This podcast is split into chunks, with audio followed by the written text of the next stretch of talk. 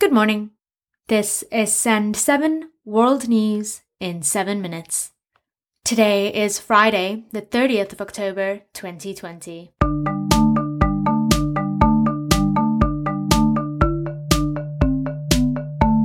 Starting in Europe, Yesterday in France, an attacker beheaded a woman and killed two other people at the Notre Dame church.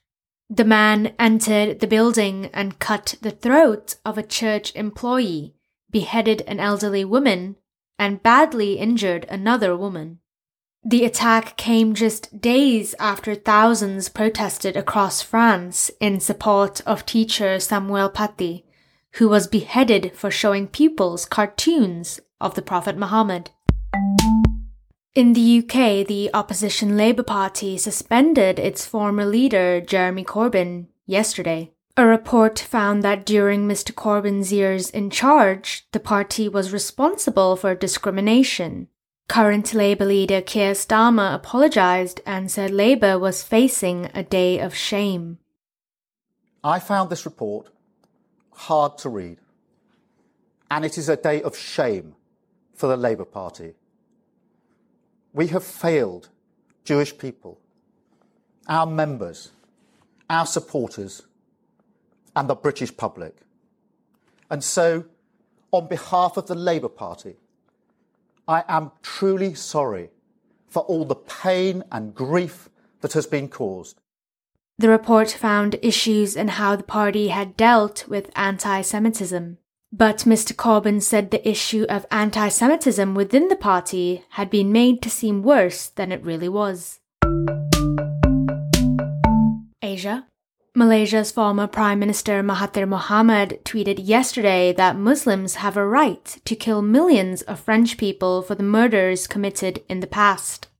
Mahathir, who is a respected leader in the Muslim world, said he believed in freedom of expression, but it should not be used to insult others. He said, though Muslims have the right to be angry and to kill millions of French people, Muslim people have not done so, and neither should the French.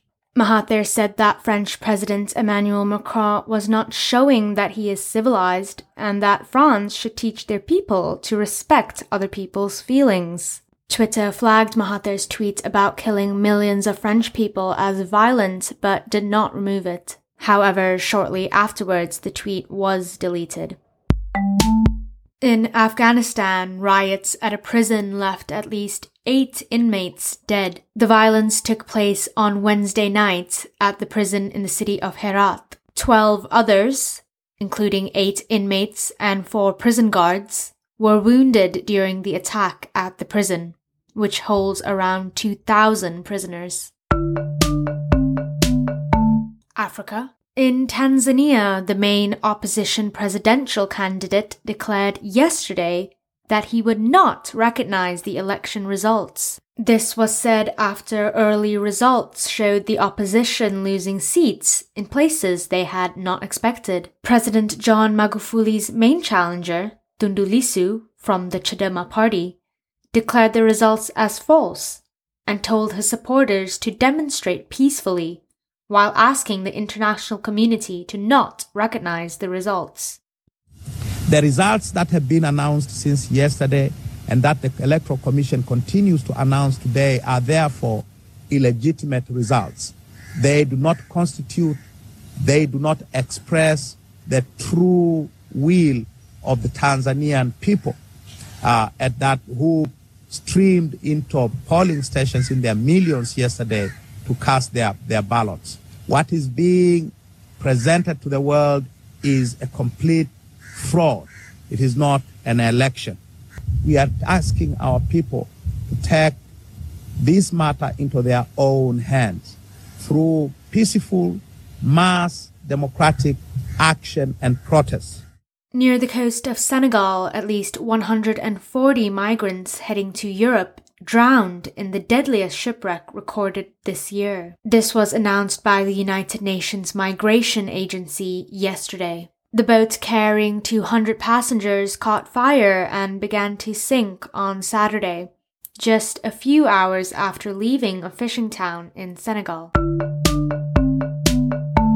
The Americas. In Mexico, at least 59 bodies, mostly teenagers, were found in a mass grave. The discovery of the bodies were made after the family members of the missing people informed the police. More than 80 people helped find the graves after authorities were informed of their possible location, although it is not clear who provided this information. The bodies were found in an area that has become one of the most violent places in Mexico. In the United States, the Trump administration has removed environmental protection of the Tongass National Forest. This means it will be opening up more than 3 million hectares in the United States' largest forest for logging. This decision was made despite opposition from environmental groups and indigenous leaders. The US Department of Agriculture said yesterday that Tongass will no longer need to follow the law known as the roadless rule. This rule goes against timber harvest and road construction in specific areas. The Tongass, sometimes called America's Amazon, is nearly 17 million acres wide and is home to many animals and trees. And finally, South Korea has joined Japan in promising to make the country carbon neutral by 2050. President Moon Jae-in said on Wednesday that South Korea is following the recent global commitments to tackle climate change. And that's your world news in seven minutes. You can read the transcript of today's episode or listen to past episodes at send7.org. I'm Namitha Raghunath, and Stephen DeVincenzi will be with you on Monday. Have a great weekend.